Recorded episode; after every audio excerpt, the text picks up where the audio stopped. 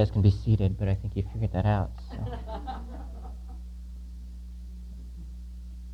you can go ahead and start the video.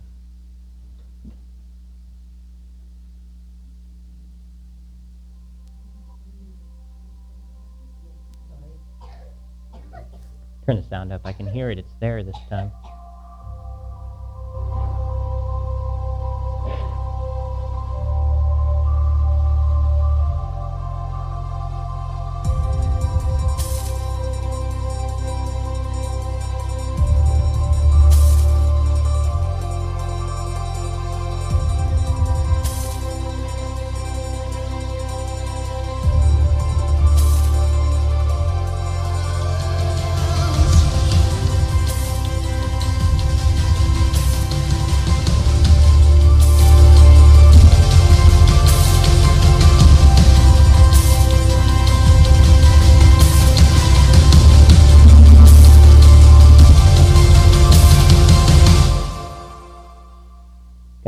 Video looks a little better with sound and better picture. It, it's incredible, isn't it? Um, you can turn the lights on now if you want. I really like making you guys dance, so that's my goal here. Um, thanks. Um, obviously, I'm continuing the series that I started last week and, and, and several weeks ago when I, when I first preached that I introduced um, this covenant series uh, of talking about really just, I mean, if you're, the name of this church obviously is God's New Covenant Fellowship, I want to kind of go over what that means, what the covenant is. And so the way I've been going about it and the way I'm going to continue to go about it is go throughout the Bible and look at every, well, every covenant example that I find applicable anyway. There's a lot in there, um, but we're only covering some of the big ones. We started off with Adam and Eve. Then, then last week we really um, went over the, the beginning concept of when, when Abram, who is a massive covenant figure, Abram, who will be called Abraham, when he first met God. Um, last week, as I was preaching, I, I, I really, the reason we're talking about Abraham, the reason he's one of the special covenant figures that I picked, is not only is he really the biggest one in the Old Testament, because God establishes a covenant with him that goes with Israel and, and really ties pretty much all of Israelite history together, starts with Abraham, or Abram, whatever he's called. Um, but the other reason that I picked him is because when we look at the covenant, when we look at the new covenant as well as the many old covenants that there were, um, what we see is this reality that um, it requires faith.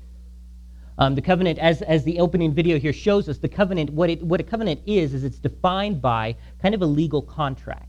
It's a promise. It's a statement. It's like, you know, signing a marriage license. It's like signing a rental license or a house deed or a car deed. It's, it's, it's a contract that you're signing. And there are legal ramifications for, for what it's going on here. This is what the covenant is. Generally, when you look at a covenant, there's two parts. One person gives you a car, the other person pays for the car. There's something that happens on both sides. In a marriage, in good marriages, there's people working on both sides. Both are committed to the, com- to the relationship.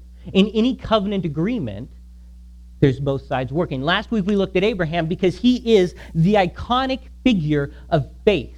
When we looked at him and we, we were trying to decide what does faith mean? What does it mean to have faith in God? What does this establish for us? I figured, you know, he's the best person to show us that, and he's a covenant figure, so that's why we looked at him. When looking at faith, what we saw last week was this, and this sermon's really tying on. We're looking at the second half of Abraham's story. That's why I'm giving you a rehash of my old message. It's not because I didn't want to prepare a message this today. It's because I wanted you to follow along with me. So, so, so what we talked about last week, the example that I used was, um, was basically if you can imagine yourself out on the highway and, and you're picking something up and you look up and you see this Mack truck coming at you.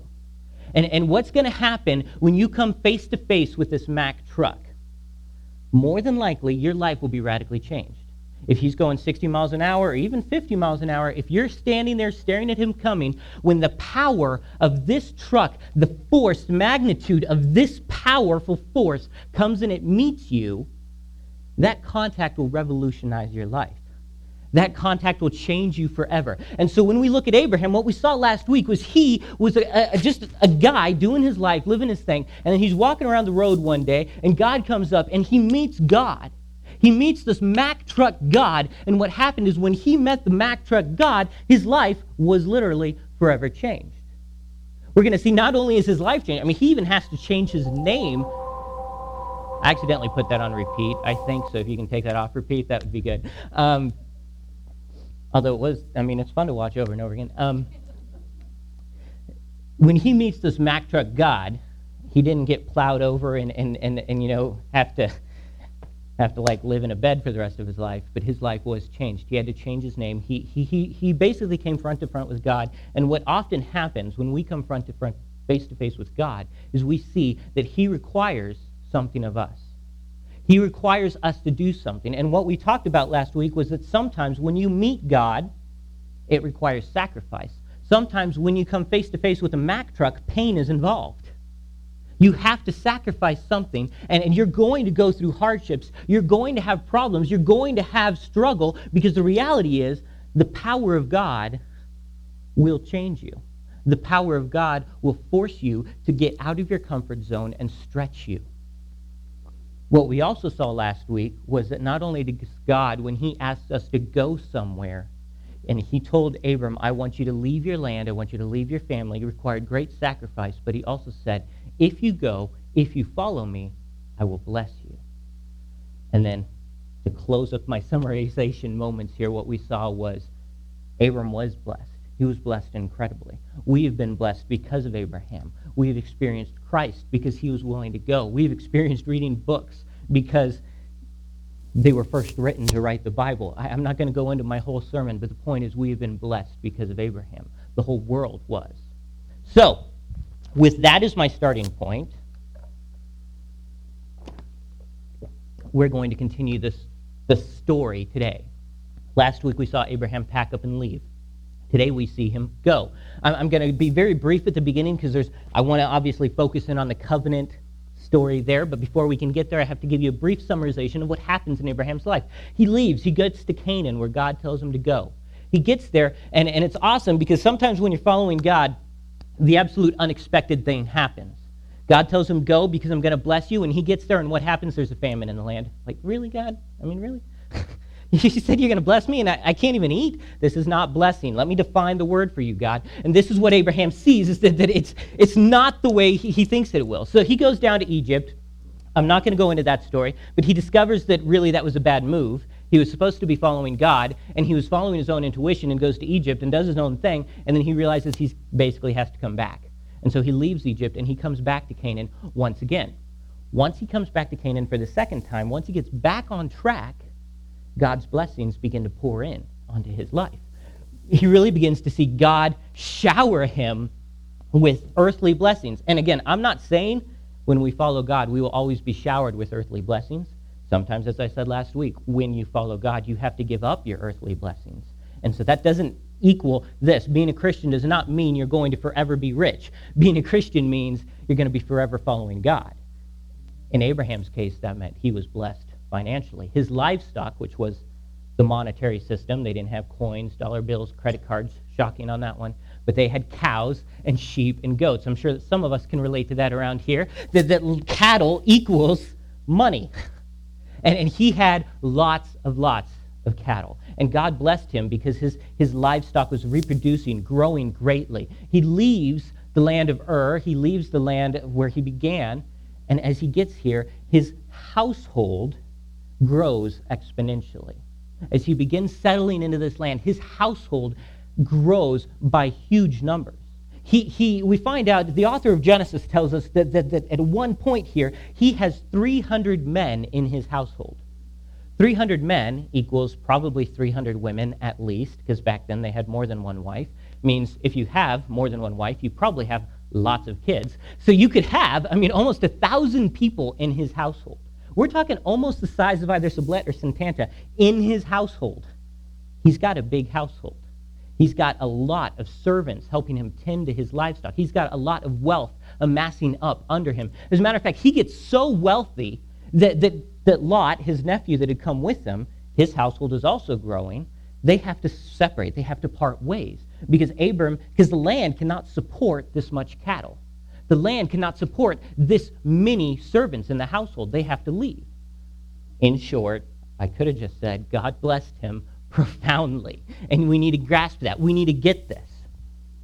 Um, But the thing is, and this happens to all of us, I think, from time to time, when God gives us blessings, when God, or first, let's back it up a little bit. When God tells us he wants us to do something, and he tells us, I have this plan for your life. I have this plan for where I want to take you. And then, and then he says, and this is what's going to happen along the way. We often become so focused on the ultimate goal, on the ultimate prize, that we lose sight of everything God is doing along the way. And I believe this is what happened to Abraham. He hears God say, I'm going to turn you into a nation, which, by the way, in ancient culture, if you had 300 men in your household, you could be considered a nation. So God has already done what he promised in ancient culture, but he's losing sight of that. And he says, God, why are you not giving me descendants? Why are you not giving me offspring? This is what he's focused on. And again and again in the Bible, we see Abraham keep coming back to this question. Let me remind you, he is our prime example of faith. He is the prime example of what faith means. And again and again in the Bible, he comes coming back to this question God, why are you not fulfilling your promises? Why are you not doing what you said you would do? Why are you not giving me offspring? And yet God is blessing him profoundly. I have a short video I want you to watch, so um, I'm going to make you dance again. um, if you can just watch this and, and kind of, you know, it'll tell you what to do.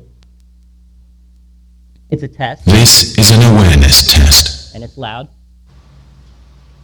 How many passes does the team in white make? Go!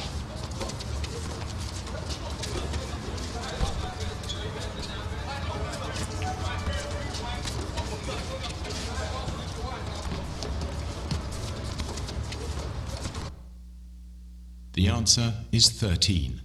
You got to get that right? Good job. But did you see the moonwalking bear?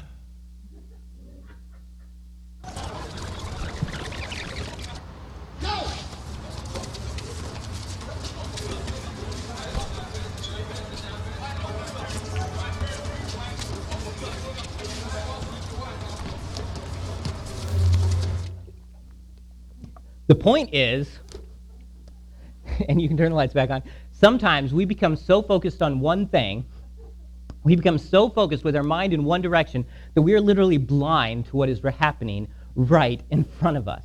We are literally blind to what God is possibly trying to show us, and it's right there, and we don't see it because we're focused on over here. We're focused on what we think is important over here. And, and, and, and this is something that it's actually a psychological concept. Um, it's called change blindness. And, and there's tons of videos. If you want to go to YouTube and have an open afternoon, there are tons of hilarious videos that will just show you how dumb people can be. And I'm not calling you dumb if you missed it, but all people are dumb at time to time. And, and, and, and, and there's one that, that I wasn't going to tell you this because it's, it's kind of off the point, but I'm okay with that right now. Um, there's one video where this guy is like asking for directions in England, and, and he's talking to, to, this, to this person asking for directions. He's got this map out. He's saying, Can you show me how to get this? And then as he's talking, this two people come carrying a video in between him and the person he's talking to. And at first, he changes himself out, and, and he puts another person in. And so the guy continues giving directions to a totally new person, not realizing that's happened. He, he takes this and goes and sees how far he can get. He eventually gets to the point where he starts talking to the person and then later he, when the change out happens, a woman is talking to the person. And so he even changes gender. And people are so clueless sometimes. You don't even realize you were talking to a man and now you're talking to a woman and you don't realize anything happened. people can be blind because we're focused upon what we think is important, what God has placed in our life, what is here, and that is, you know, we just have narrow minds sometimes. And we can all relate to this, but I think Abraham is a prime example of this right now. So the fact that he has doubt, and I'm going to say this over and over again, the fact that he has doubt, the fact that he has fear facing this, doesn't make him a bad person. It makes him a person. Because we all will face this. Again, when you see a Mack truck coming at you, you realize change is coming. You realize you're going to have to suffer. You realize things are going to hurt a little bit. It's okay to be afraid. It's okay to have doubt. It's okay to realize God is calling you to something greater. But at the same time, that's just humanity. That's the way it goes. Anyway, let's continue on with the story here a little bit. Um, Lot moved away. Abram still here. Lot moved to the city of Sodom. You may have heard of it fire and brimstone thing. We're not going there. We don't need to worry about that. But Sodom is where Lot chooses to live. I love this next part because I'm a guy. And as a male, um, I really like, you know, beating things up, shooting things. Um, as a male, I like swords. I like fights. I grew up in Europe, and my favorite thing to do in Europe was to um, to go to the castles and pretend and to sit on a cannon and to pretend to, sh- to shoot people and, and you know pretend to like have a sword and, and do all that. I'm, I'm a boy, 100%. this is what I am. This is what I was. This is what I will be. And I like shooting and I like fighting and I love war scenes. And what we're about to get here is an ancient world war described in the Bible. We're about to see this, this incredible fight, and I'm making it out to be much bigger than it was, again, because I'm a boy and, and I like doing that. But um, it's this incredible world war, world war scene what happens is this king, and I'm going to try to pronounce his name, Kedorlaomer, say that three times fast, I dare you. Um, this king uh, rules over five other nations Sodom, Gomorrah, Admah, Zeboim, and Bela. His kingdom rules over these five other kingdoms. He has been ruling over these five kingdoms for about 12 years. For 12 years, he's got them under his suffrage or whatever you want to call it. They're paying taxes to him and all of this. And basically, what happens, if we know anything about Sodom and Gomorrah, they're not the type of people that are okay to following leadership, that are okay with that. And so these four kingdoms, and I'm not sure I'd blame them in this situation, these four kingdoms want independence from that one king. So they start up an uprising, they start up a rebellion, and what ends up happening, it, actually, it's these five kingdoms that are rebels. The five kingdoms that are rebels decide to go to war against the one king. He goes out and gets four kingdoms to come alongside of him. So now we have four ruling kingdoms attacking five rebel kingdoms. You would think you would know who would win, but that's not what happens. In the Bible, it describes this epic battle happening in, in the valley of the Dead Sea. Um, I, I don't know much about the terrain. I don't know actually where it is. But, but in the book of Genesis, it describes this as, as very difficult terrain. It says that there's tar pits all over the place. And so the battle, the majority of the people that died in the battle actually did not die because it was, you know, five kingdoms versus four. It wasn't an equal battle. The reason the majority of the people died was because of these tar pits. I mean, can you imagine chasing after somebody? I'm going to get you, and then you fall into a tar pit. that you're dead, and that would stink. So this epic battle takes place. Five kings against four, and the four kings win. The ruler who was ruler defeats the other kingdoms, and what ends up happening in any ancient war story is the ruling nation will come and pillage, conquer, and take everything they can from the conquered nations. And that's exactly what happens. In all of this, Lot, Abram's nephew, gets taken captive by this evil kingdom.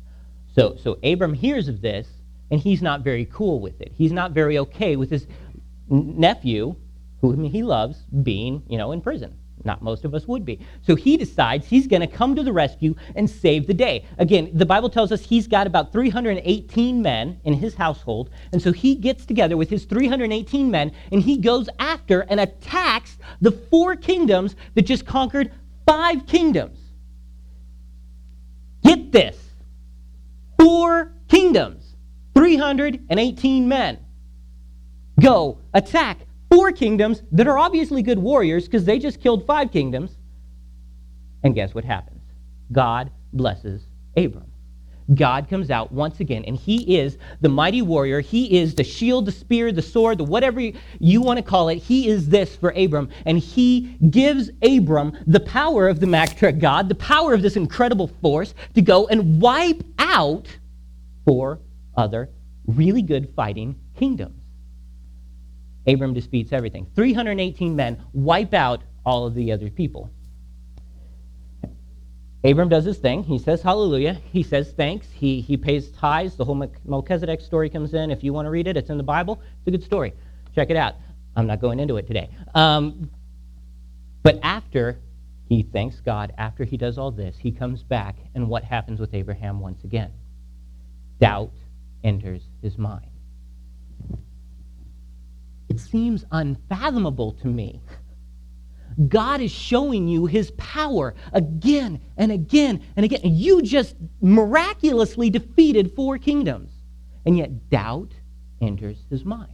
He begins to question whether or not God is really powerful enough to do what God said he would do. He begins to question, can this really happen? My wife is barren, and she's now 70, 80, I don't know how old. She's getting pretty up there. She's not going to have a baby, God. You're crazy. Doubt enters his mind. Into this relationship, we see the character of our God. Into this problematic situation, we see the loving potential and, and just beauty of our saving King that we serve.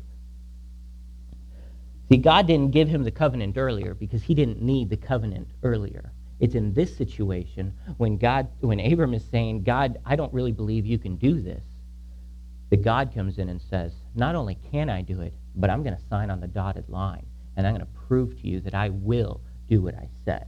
I will sign the contract, and this will be legal. So, with this, we're going to start immediately with our text for the day, Genesis 15, verse 1. The Lord spoke to Abram in a vision and said to him, Do not be afraid, Abram, for I will protect you. And your ward will be great. By the way, he's using like military language here when he says protect. He just got out of a battle, and God's saying, I will be your sword and your shield. This is the, the ramifications of the linguistic terminology he's saying when he says, I will protect you. But Abram replied, O sovereign Lord, what good are all your blessings when I don't even have a son? Thanks God for doing all this, but it's pointless. Since you've given me no children, Eliezer of Damascus, a servant in my household, will inherit all of my wealth.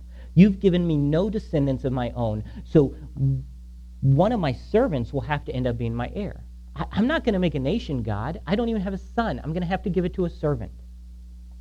Then the Lord said to him in verse 4 No, your servant will not be your heir, for you will have a son of your own who will be your heir. Then the Lord took Abram outside and said to him, Look, look at the sky and count the stars if you can. That's how many descendants you will have. Abram believed the Lord, and the Lord counted him as righteous because of his faith.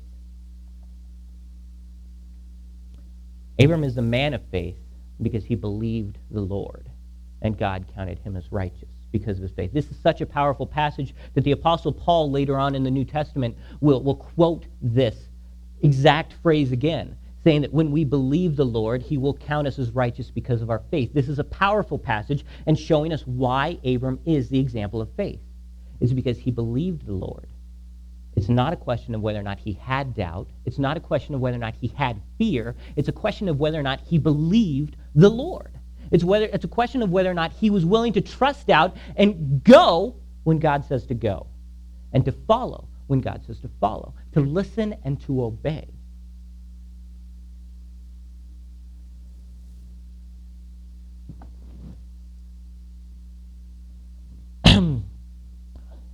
He did have doubt, and, and again, it's natural. Trusting God hurts, but um, what, what happens next is even though he's trusting God, even though he's believing in God, um, Abram continues to express his doubt. He continues to say, God, I got you. I believe you. I, I have faith in you. But how? How is this going to happen? How is this possible? I, I, I, I know it's possible, but I don't see it, God. And I'm human, and I want you to tangibly write it out. Can you give me a 10 year plan for how this is going to work? And God doesn't have a 10 year plan for him. Well, he does, actually. And, and, uh, but not the way Abram wanted it, per se. What happens next, as I said before, is um, God's about to sign this covenant. God's about to give him the terms of the contract. God's about to lay it all out before him. This is what's going to happen. This is how it's going to happen. This is where it's going to happen. This is how you're going to be this, this, and this. And, and not only am I going to tell you, but I am going to give you Actually, he, he, he doesn't give him a 10-year plan. He gives him like a 500-year plan is what's about to happen. Is he says, this is what will happen. And, and he's about to, to do this. Now, now, when you think of covenants, when you think of signing the, the marriage contract, when you think of signing the car, I said there's some things that have to happen, right? You give the car, or they give the car, you give the money. What else has to happen? You have to sign on the, the dotted line.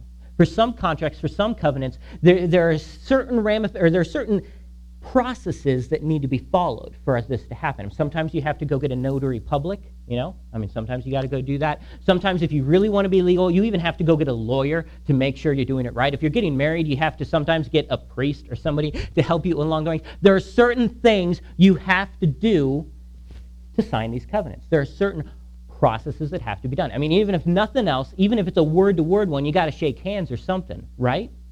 There are cultural things that we do when we're signing a contract. What we see here, what God is about to do, is sign a covenant, sign a contract, and there are cultural things that He's going to have to do in the process. This makes sense. Just remember, their culture is a long ways away from ours. They didn't have pen and paper. They didn't have notary publics or lawyers or, or anything else like that. They didn't even have money. Their livestock was their monetary system of values three goats for a new car, or whatever. And, and, and so, so this is the way it worked. So, what God tells him to do is to go out and take some animals. Take some of your livestock. This is their monetary system. Go take some of your animals, cut them in half.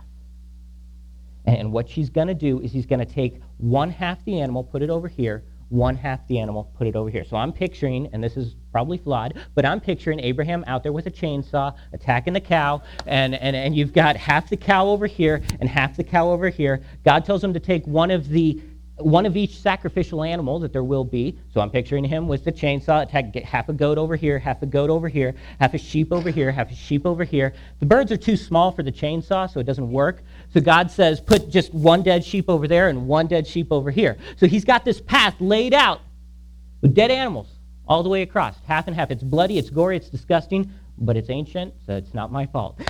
That's the way it was. And this was a standard contract that kings would sign. When a king would come and make a promise to another king, when kingdoms are merging, or when a king is trying to make a promise to one of his people underneath him, this is the way that it was done to say, symbolically, as we walk through this together, as you come through and we walk through this path together, what I, as the king, am telling you, and what you, as the king, are telling me, is that my word is, is, is real. It's going to happen. And if I should fail in this promise, if, if what I say will happen doesn't happen, you have a legal right to take your chainsaw and chop me in half. You have a legal right to destroy me, kill me, make me as one of these dead animals. This symbolically is representing them making the promise, and if the promise is broken, my name, my reputation, my life is in your hands. Everything I am, I will be dead if I break this contract with you. I'm glad we have pens and paper. I just wanted to put that out there. I'm glad that we have lawyers and notary publics. I mean, I hate having to go find one, but I'm really glad I don't have to go chop up a cow to sign a contract.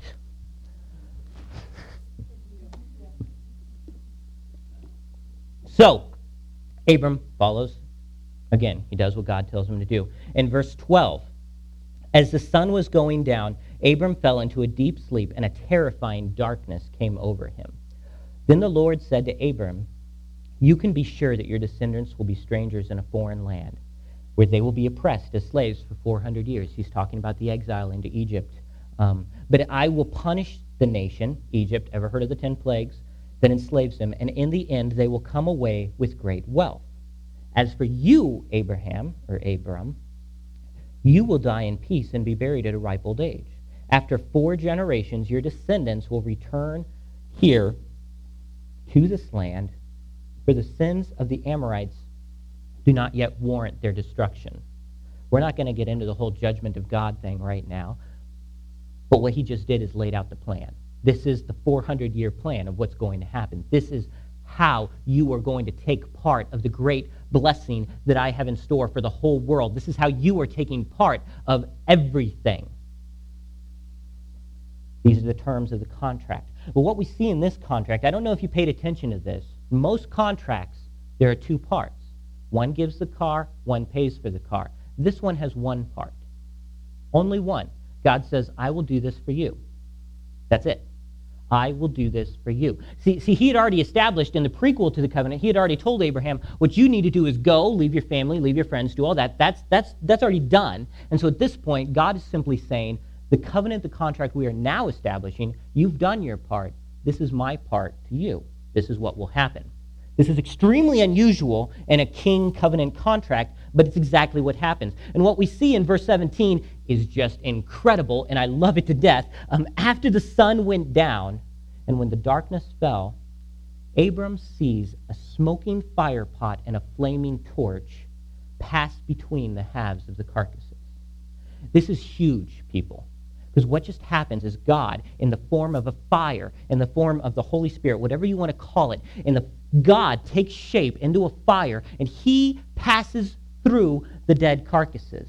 He walks through. So, what is God telling Abraham? What is God expressing to him? I will fulfill my word. And if I should not fulfill my word, if I do not come through on this, I am to you, Abraham, dead.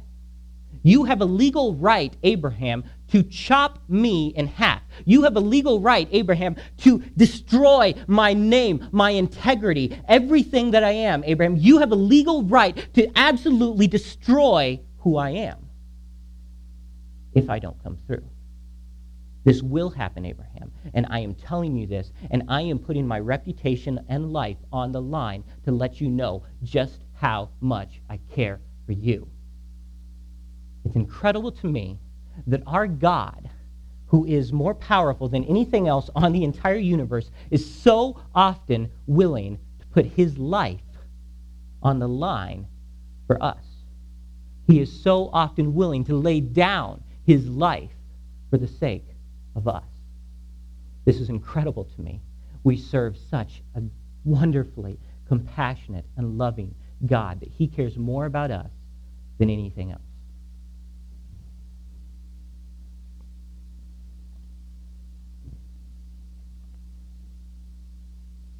Abraham was a man of faith.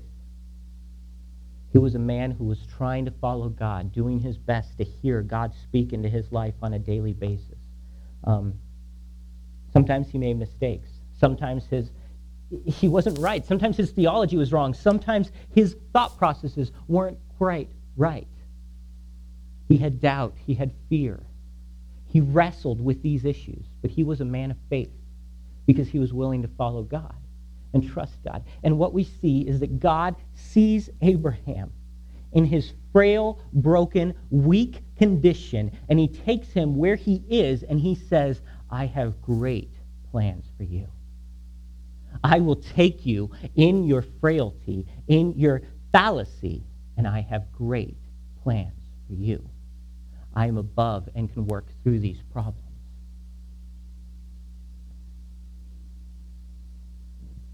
What I want to state today is that um, this is not a word of condemnation or a word trying to guilt trip you into action or anything like that. This, this message that I have today is a message of a loving God who has so much in store for each and every one of you. He's got things in store for this church, yes, but before that, he's got things for each and every one of you. He has plans for each and every one of you. But the problem is, Often, we are so focused on something else. We are so focused on what's not happening, on what's not going the way we want it to go, that we lose sight of God's plan, of God's grand vision. We lose sight of the moonwalking bear because we're focused on something else.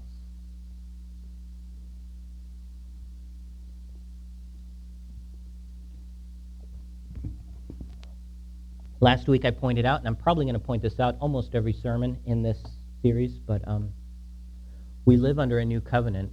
We live with a different type of relationship with God, and under this new relationship that we have with God, again, He gives us tons of freedom. He tells us you can do things differently. You don't have to sacrifice animals.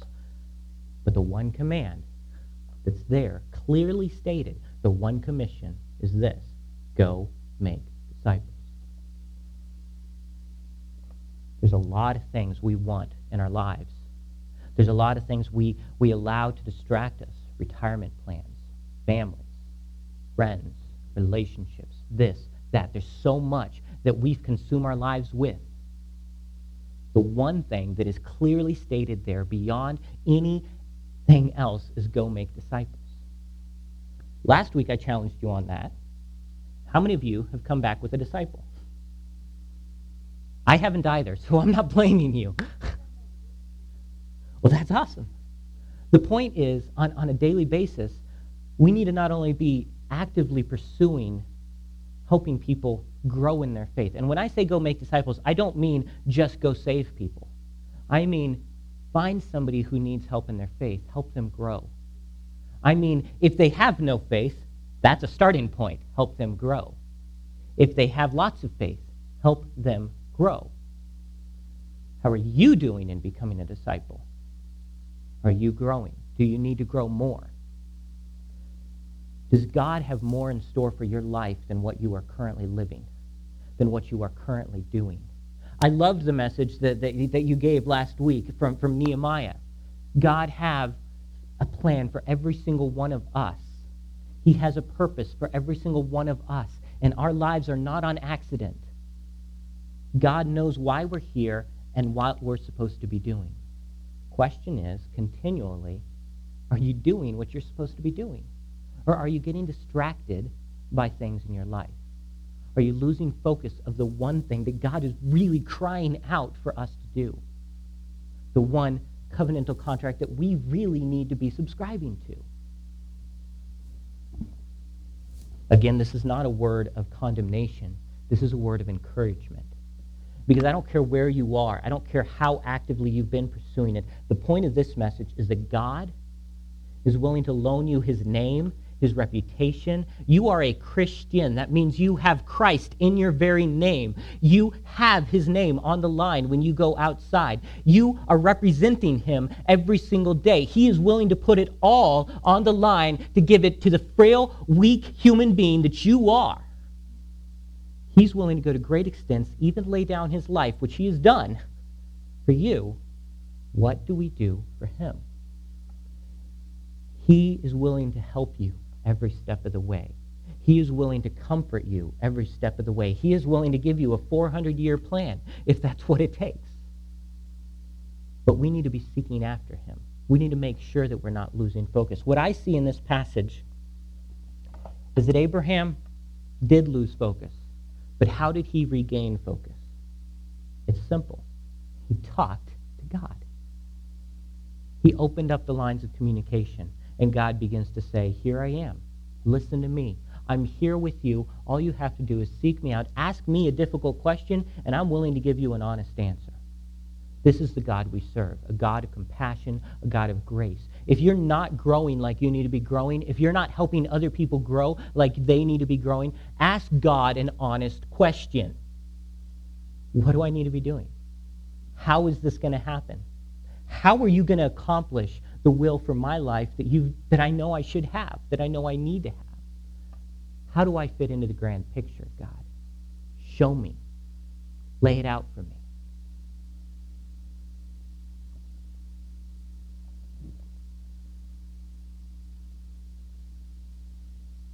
I want us to focus on this, and I, I want you guys um, to, to really grasp that concept. I want you to dwell on that concept. I want you to take it home. I want you to write it on a plaque. I want you to continually ask yourself, what is God's plan for me today? What am I supposed to do today? What do you have for me today, God? How can I serve you today? How do I fit in this week, this month, this year? What am I supposed to be doing to serve you? If this is the guiding principle of our lives, then our lives will hopefully be in tune with Him. But I don't want you to just do it by yourself. I want to be able to come alongside you guys and help you guys and, and help us as a church pursue this calling of figuring out what God wants for us. Um, Easter's coming up.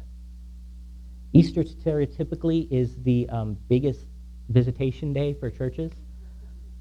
So if you were ever going to invite somebody to come to a church, that would be a good day. I am going to ask you guys to think about it.